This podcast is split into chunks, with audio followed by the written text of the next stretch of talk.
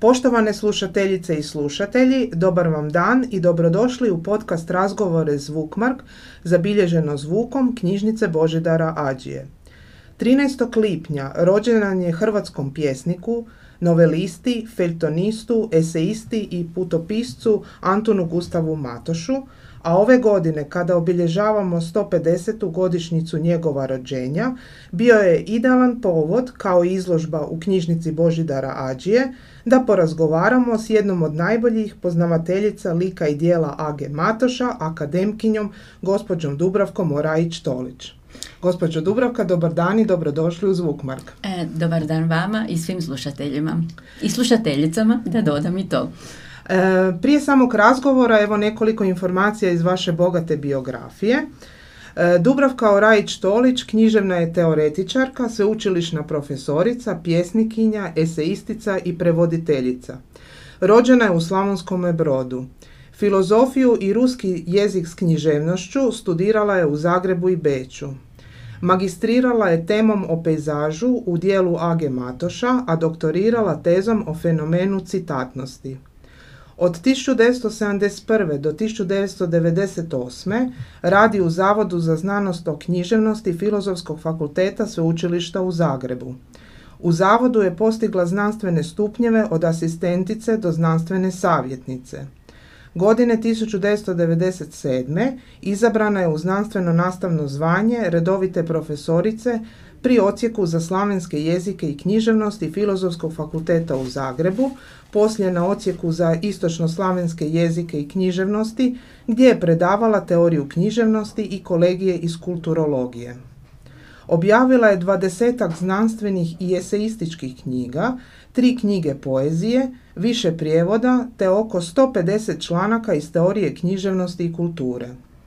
Profesorica je emerita i redovita članica Hrvatske akademije znanosti i umjetnosti. Bila je deset godina u uredništvu Hrvatske revije, a sada je glavna urednica časopisa Forum. Do predsjednica je Matice Hrvatske i tajnica razreda za književnost Hrvatske akademije znanosti i umjetnosti. Gospođo Rajić-Tolić, pa evo od korpusa znanstvenih tema koje su vas najviše zaokupljale su zapravo teme o Antonu Gustavu Matošu. E, tom velikanu hrvatske književnosti na, na njegovo djelo dali ste novi pogled. Pa za početak razgovora možete li našim e, slušateljima reći što vas je potaknulo na znanstveno proučavanje dijela i samog lika Age Matoša? Pa kod mene je sve počelo iz ljubavi zapravo, a znanost je došla e, tek poslije. E, meni se, mene je fascinirala Matoševa e, prognanička biografija, fascinirali su me njegovi dojmovi i ogledi iz prijeloma prošloga stoljeća, točno 1900. kad je Matoš bio u Parizu, njegovi putopisi. I ja sam tada e, radila, bila e, znanstvena novakinja e, u Zavodu za znanost o književnosti, pa smo imali jedan projekt koji se zvao Hrvatska književnost u europskom kontekstu i ja sam tada prvi put napisala jedan zapravo esej, nije još uvijek bio znanstveni članak, tako velike teme, evropsko i nacionalno u dijelu Age Matoša. A tada su se pisali magisteriji prije nego što napišete doktorata. Ja sam to htjela prijaviti, ali bilo je preširoka tema i onda sam prijavila ovo što ste baš rekli, taj pejzaž u dijelu Age Matoša. No tu mi se nešto dogodilo što je zapravo odredilo cijelo moje bavljanje Matošem. A to je bilo samo pisanje tog rada i obrana. To volim, o tomu sam čak i pisala, a mislim da je poučno za sve koji se bave znanošću i bilo kakvim pisanjem, da zapravo prvi neuspjeh može poslije biti jako poticajan. Moj mentor je e, bio e, profesor Frangeš. On je bio gospodin u svakom pogledu, od pisanja do ponašanja. I pustio me na miru da radim, samo me spitao mladosti kako ide. A ja sam bila sretna kako to sve divno, divno teče. I na samoj opravi pita me jedno vrlo jednostavno pitanje, zašto ste izabrali baš tu temu pejzažu dijelu Age?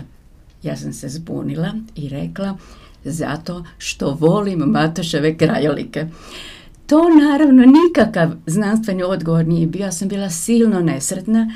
E, povjerenstvo je elegantno prešlo preko toga. Vidjeli ste da je izašla i moja prva zapravo knjiga u znanosti ali ja sam strašno dugo patila zbog toga i ta prva trauma, taj neodgovoreni odgovor je zapravo bio meni poticaj i kao da sam cijeli život tražila odgovor zašto sam ja zapravo izabrala te krajolike, zašto ih volim.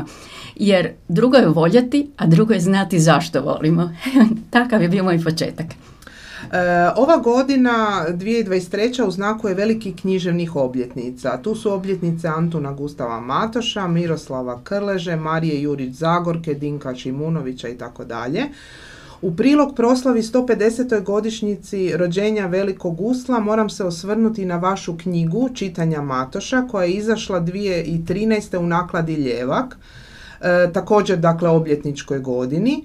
E, to je knjiga sastavljena od osam članaka, od kojih je prvi Matoš i avangarda, objavljen 1984.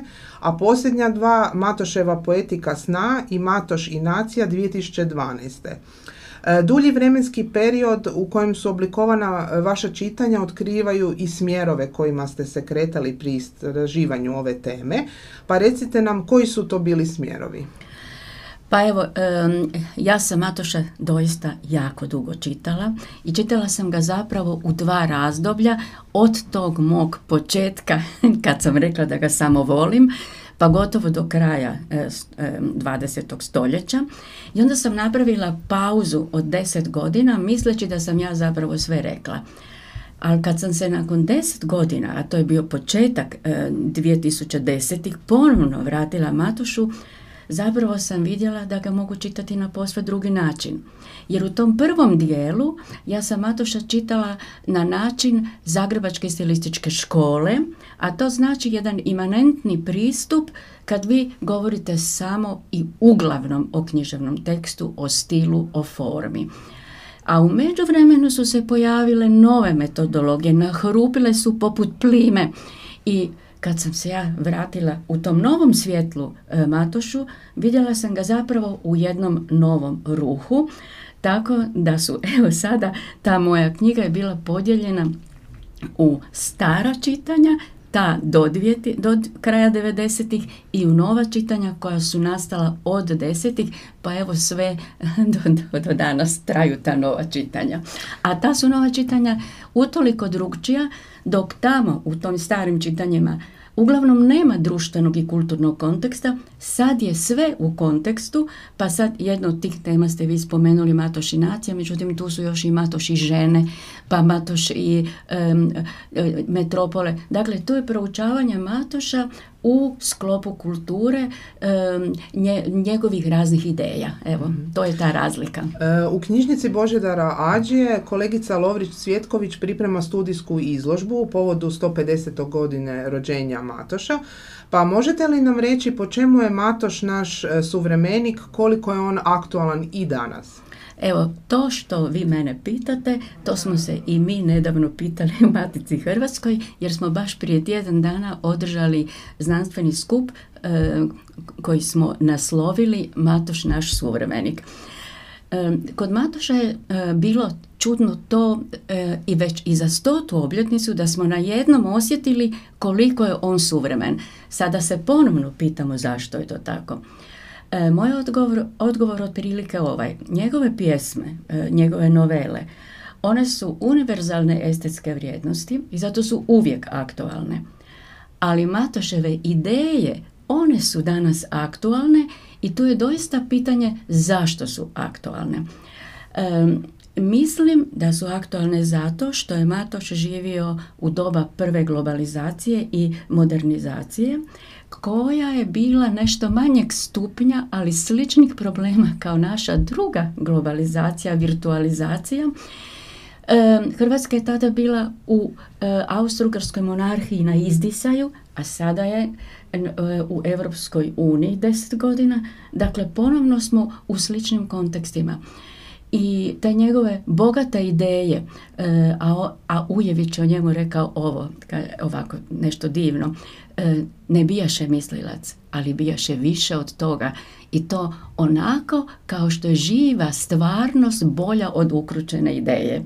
Onda možete, evo to živo Matoševo mišljenje, kako, kako je on, recimo kako je on doživljavao modernu civilizaciju, tako da ju je i pozdravljao. E, bilo mu je drago na toj naš svjetskoj izložbi koja me uvijek oduševljavala 900. Pa, se, pa je išao, posjećivo je diorame, panorame. Kaže da je svaki dan uzimao dizalo na Eiffelov toranj. E, moderni ples, karikaturu, sve on to pozdravljao. A istodobno je bio kritičan.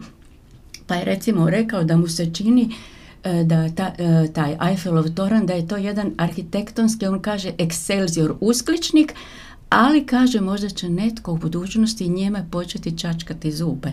A tu su se našli kad je on to gledao neki njemački časnici. To se sve na kraju dogodilo u 20. stoljeću. Onda je rekao, žalio konja koji vuče e, tramvaj, kao da je bio suvremeni ekolog. E, pa je pisao e, o modernoj industriji, kaže, ona ne može stvoriti običnu ljubičicu kao naša zelena livada. Dakle, vidite koliko je on aktualni i suvremen na svim područjima i onda je to sve još što je vidio u Europi primjenjivao i na hrvatsku situaciju. Pa je isto tako i pozitivan i kritičan. Kad dođe nakon dugo vremena kao vojni bjegunac prvi put u Zagreb, E, na jednom vidim ove naše divne secesijske zgrade i kaže kao u Nici, kao u Ženevi, malo, pa se šali, malo štukaturska kultura, ali ipak kultura kad se dođe s Balkana. A kad ide Ilicom, e tu je zbilja suvremen, kaže e, kad idete Ilicom do Mesničke, sve strana imena, bruka, sramota. Pogledajte, e, kao da je prepisano iz današnje zbilje. Evo, pripremajući se za ovaj razgovor, naišla sam tekst Kako pročitati Matoša, Marine Protrke e, Štimec iz e, časopisa Umjetnost riječi iz 2013. godine e, koja vašu knjigu čitanja Matoša kvalificira i kao svojevrsnu čitanku koja citatima i kratkim tekstovima omogućuje direktan uvod, uvid u tekstove na koje se referira a tu je pak završno poglavlje u kojem se uz opsežnu referentnu donose i odlomci izabrane literature o Matošu, naglašava priručnički karakter knjige, pa recite nam kome je sve namijenjena vaša knjiga čitanja Matoša? Pa ne znam baš jesam li ja baš zato da odgovorim, ali evo, mogu reći ka, kako zapravo, zašto je knjiga tako koncipirana. Ona ima e, osnovni tekst, to, to su moje interpretacije Matoša, a sa strane su ono što mi zovemo hrvatskim jezikom rubnice ili, stari, ili e, latinske margine, a to je bio sustav starih e, srednjovjekovnih knjiga gdje su oni na tim rubnicama donosili biblijske citate. Tako sam ja izabrala Matoševe citate i u svoj tekst ih postavila po tim rubnicama. E, te rubnice nisu ilustracija onoga o čemu ja govorim, nego one zapravo iluminiraju ili osvjetljuju pa čak i proširuju teme. Tako da se knjiga može čitati na različit način, samo moj tekst, pa onda zajedno s rubnicama, a kad bi se čitale samo rubrice, gdje su Matoševi citati, to bi se moglo čitati i na plaži. Tako mi se čini da su Matoševi lijepi i zanimljivi. E sad, i kad se još doda taj e, citatni kompendi, što bih ja rekla na kraju, onda, do, onda, a tu sam birala najljepše citate iz Matoševe literature, onda zbilja, evo, čini mi se da knjiga može biti i priručnik.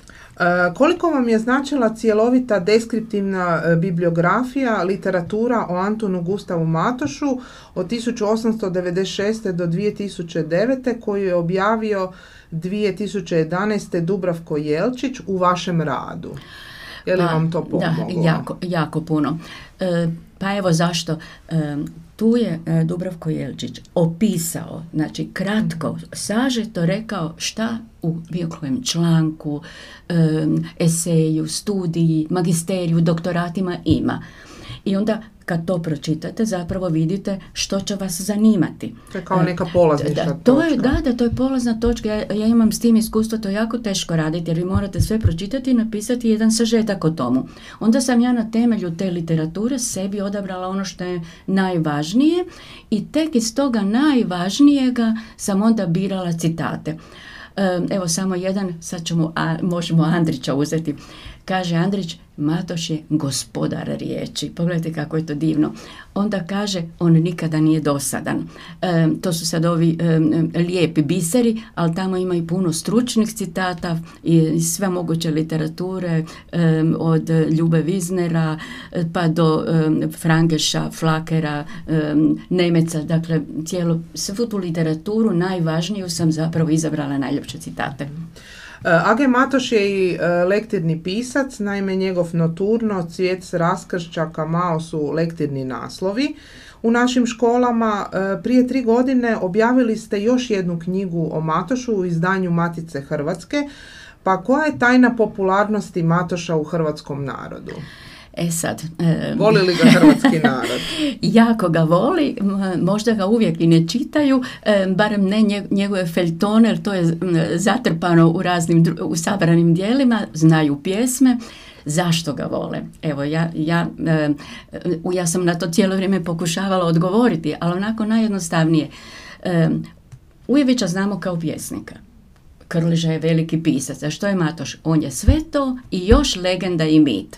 Zbog tog neobičnog spoja njegove biografije i njegove literature, on je sam o sebi rekao ovako, ja sam od svoga života napravio umjetničko dijelo, kao da sam sebe slikam. Dakle, legenda i mit. A u toj knjizi o ste spomenuli e, u Matici Hrvatskoj, ona je isto tako ako ona i deblja od, one, od onih čitanja Matoša, ona nažalost nije bila promovirana 2020. E, zbog korone i zato se za nju tako puno i ne zna, e, jer knjige moraju doći nekako u medije. A ja sam tamo prvi puta sabrala sve što je Matoš u poeziji napisao, dakle sve njegove pjesme, a njih je savršeni broj sto.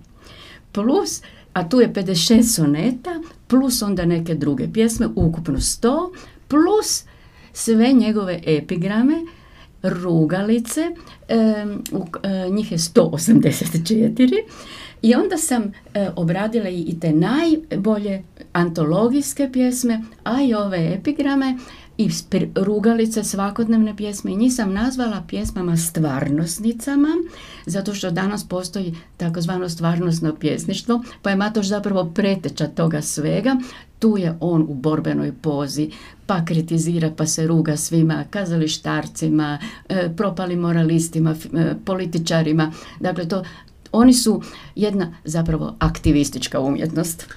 E, koliko nas danas književno dijelo e, Matoša uči o ulozi intelektualca u društvu? E tu je Matoš bilja e, poučan. On je bio strastveni, strastveni, strastveno angažirani intelektualac. I to i u književnosti i u politici. U književnosti je bio zvali su, Ujević ga je zvao rabi, to znači učitelj. Imao je svoju školu, Matoševce bio je aktivist i u politici. Za sebe je tvrdio nisam političar za natom, ali je bio član stranke prava, Frankove stranke prava, onda je iz nje iz političkih razloga izašao i postao je starčevičanski aktivist i to samostalno. On je zapravo bio posljednji starčevičanski mohikanac koji je okupljao mlade ljude u času kada je pobjedila e, jugoslavenska ideja. To je jedan od razloga što se razišao s Ujevićem. Dakle, to je bio kraj Starčevićeve politike i pobjeda jugoslavenske ideje i on je tu bio jako borben, ali osamljen s, tim, tih, s tom svojom grupom mladih ljudi on, e, kad bismo sve to gledali danas i proučavali te bisere njegove angažiranosti, onda bismo mogli, evo, mogu samo na sunce reći nekoliko takvih stvari. Kaže ovako, naši političari, mi nemamo, mi nemamo e, hrvatskih političari. Jedna rade za Beč, e, drugi rade za Peštu, treći rade za Srbiju, a svi rade za sebe. onda kaže, onda kaže voljet ćemo Hrvatsku možda onda kada ju izgubimo pa onda kaže da mu se više sviđa Hrvatska nego Hrvati. A o Zagrebu da i ne govorim šta je sve napisao. Volio ga je, volio Zagreb prošlosti. Zagreb parkova, Zagreb budućnosti o kojoj je govorio kada kaže da očekuje e, da će jednog dana Zagrebčani znati živjeti. A s druge strane je mrzio kolonijalni Zagreb, e, strane banke u Zagrebu, Dakle, bavio se i takvim stvarima i tu je recimo rekao da mu se sviđaju Zagrebčanke i što smo mi stariji, Zagrebačke su pucice sve ljepše i onda opet imao istu formulu kao i kod Hrvatske gdje više voli Hrvatsku nego Hrvate, tako više voli Zagreb od Zagrebčana. Evo sad vidite zašto je Mato Šmit i legenda. To je samo jedan mali dio.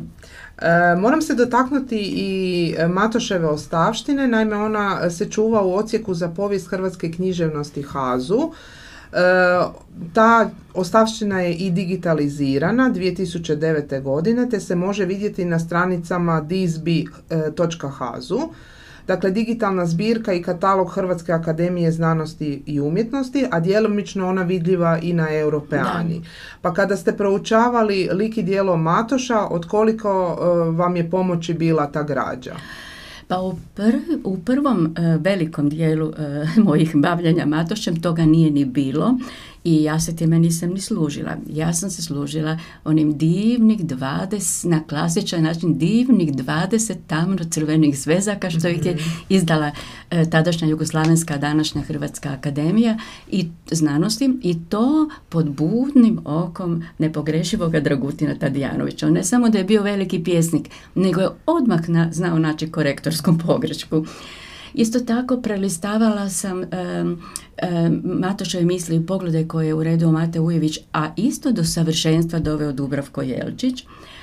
Um, poslije sam koristila i ovu zbirku, ali nikada neću zaboraviti te divne sveske, miris knjiga, dodir knjiga i ko, gdje su mi i danas mnoge od tih knjiga poderane. E, kuća Age Matoša, kulturni centar u Tovarniku, zamišljena je kao uh, ajmo reći multimedijalna kulturna institucija koja predstavlja ključnu točku oživljavanja Matoševe ostavštine na nacionalnoj razini, ali kao kulturno-turistička atrakcija. Uh, pa koliko je tako nešto važno za Hrvatsku? Pa svi narodi e, slave svoje klasike, svima se grade ili sobe ili kuće i te kuće i sobe uglavnom postaju turističke atrakcije. Ili postoji muzej tako, ili postoji muzej, kao u Da, da postoji svagdje Šilerov muzej, postoji svi, svim, e, tako, u svim nacionalnim kulturama to postoji. Dakle, to je jedan veliki projekt. E, danas postoje neriješeni problemi oko te kuće u Tovarniku i ja se toplo nadam da će ti problemi biti riješeni i da će Matoševa kuća doista e, zaživjeti kao kulturni centar i time biti središte oživljavanja kulturnog života na tom najistočnijem rubu Hrvatske i, i na neki način središte njegovanja i samoga Matoša kao velikog simbola i nacionalne kulture i nacionalnog identiteta. Tako da evo, stvarno očekujem da se taj problem riješi, nadamo da, se, da nadamo se i, i svi nastojimo oko toga.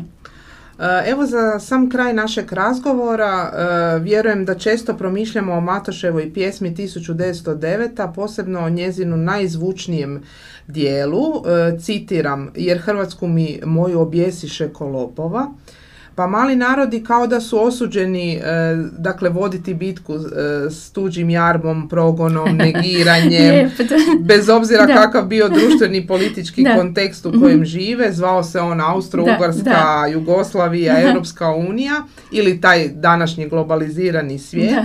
Pa kako bi Matoš gledao na današnju kulturu Europe? Tu prvenstveno e, mislim na Matoševe polemike. Pa upravo u tim polemikama Matoš je polemizirajući s tadašnjom hrvatsko-srpskom koalicijom, a on je njih zvao Srbatima, polemizirajući s takozvanim naprednjacima i s takozvanim vidovdanskim jugoslavenima, on je napravio jednu čudesnu koncepciju nacije. To nije teorija, to je ideja koja je razasuta u tim njegovim polemikama. Ta koncepcija nacije je aktualna baš danas. E, troslojna je, složena je. Izgradio ju je na, e, na način da je e, čitao Renana, francuskog e, teoretičara nacije, koji je imao članak što je nacija i Matoška često citira, a on tamo kaže da je nacija svaki dan na referendumu da se mi zapravo odlučujemo na pripadnost naciji. Onda je imao Starčevića i njegovu hrvatsku državnu pravnu tradiciju i imao je tu svoju divnu ideju krajolika. I tu sam ja tek u toj Matoševoj ideji nacije odgovorila na ono svoje pitanje zašto volim, zašto volim Matoša. I evo na ovim najkraćim crtama. Taj prvi sloj je zapravo državljanstvo. To znači e, svatko može biti državljanin u Hrvatskoj ako poštuje zakone i institucije te države i to bez obzira na etničku, rasnu, klasnu ili bilo koju drugu pripadnost. Ko dođe u Hrvatsku ima državljanstvo, sjetimo se e, onog jednog e, igrača u Dinamu koji je jedno vrijeme bio ovaj, hrvatski državljan ili bilo tko drugi. Dakle, bitno je da, da vi E, poštujte te zakone države. To je politički model. Ja sam se, razjašnjavajući tu Matučevu koncepciju nacije, služila jednom odjevnom metaforom, pa sam to nazvala kaput. Dakle, svatko može ogrnuti taj državljanski kaput ako poštujete zakone. To je ono što današnji političari kažu ustavni patriotizam, a to je već Matoš znao e, da postoji taj vanjski model. Ali sada dolazi malo dublji sloj to je kulturni sloj. To su naše tradicije, mitovi, vjerovanja, na primjer u hrvatskoj kulturi baštanska ploča, glagoljica, kult zrinskih i frankopana, to ne mora svatko prihvaćati. To prihvaćaju baš oni koji se osjećaju Hrvatima, to je kulturni sloj i to ja zovem košulja. Ta košulja je prijanja uz naše tijelo. I sada dolazimo do onog najdubljeg sloja, do one ljubavi na koje ja nisam znala odgovoriti na prvo pitanje, a to, je, to su krajolik i jezik. To je najdublji sloj gdje mi volimo zapravo tu domovinu. Dakle, ja sam to nazvala našom vlastitom kožom. I sad, ta koncepcija Matoševa nije isključiva ona je troslojna. Svatko se može naći barem u jednom sloju, ako ne u sva tri. To nije bitno. Dakle, ona nije nacionalizam, ona je jednostavno jedno demokratsko domoljublje. A kada to primijenimo na našu sadašnju globalnu situaciju, pogledajte koliko je to plodna ideja. Što to znači? Mi smo naš kaput, naš politički suverenitet odnijeli u Brisel. Opet imamo jedan B, tamo smo ga odnijeli ali nitko od nas ne traži da se odreknemo i drugih dijelova. Nitko od nas ne traži e, kakvi će natpisi biti u Ilici. Ako su tada bili na mađarskom i njemačkom kad se ljutio Matoš, danas su na engleskom. Zašto su na engleskom? Ili e, Evropska unija traži da Slavonci e, ne peku više rakiju, možda i oni peku u podrumima, pa traže da ne budu krastovci zakrivljeni, ne znam šta ima, kakvih još propisa ima, ali ne traže od nas e, da se, da se mi odreknemo svoga jezika ili bilo čega drugoga. Dakle, to ovi isto tako e, ne traže od nas da prodamo sve otoke, slavonska polja, šume, to nitko od nas ne traži. To ovisi samo o nama. I Matoš opet ima nešto jako aktualno. Kada bismo mi to napravili, on bi nam rekao, a ja to sad citiram jer mi je to stalno u glavi, da bismo tada ili u takvim slučajima bili citat najveći šuftovi Europe kvalitativno i kvantitativno. I sad evo, ja, što ja mislim da bi Matoš nama poručio za svoj 150. rođendan. Poručio bi ovako neka se političari brinu za naš politički kaput, da nam se tamo posve ne otrca ili ne izgubi. A mi sami da se brinemo da netko od nas e, ne skine našu košulju i vlastitu kožu. Evo, to, to mislim da bi bio da bi bio Evo ovim mudrim riječima, što vašim, što Matoševim, zahvaljujem na vama na ovom razgovoru. Pozivam sve slušateljice i slušatelje u knjižnicu Božidara Ađe od 13. lipnja da razgledaju izložbu posvećenu 150. godišnjici. Vama želim puno uspjeha u vašem radu i do slušanja. Hvala vam lijepo.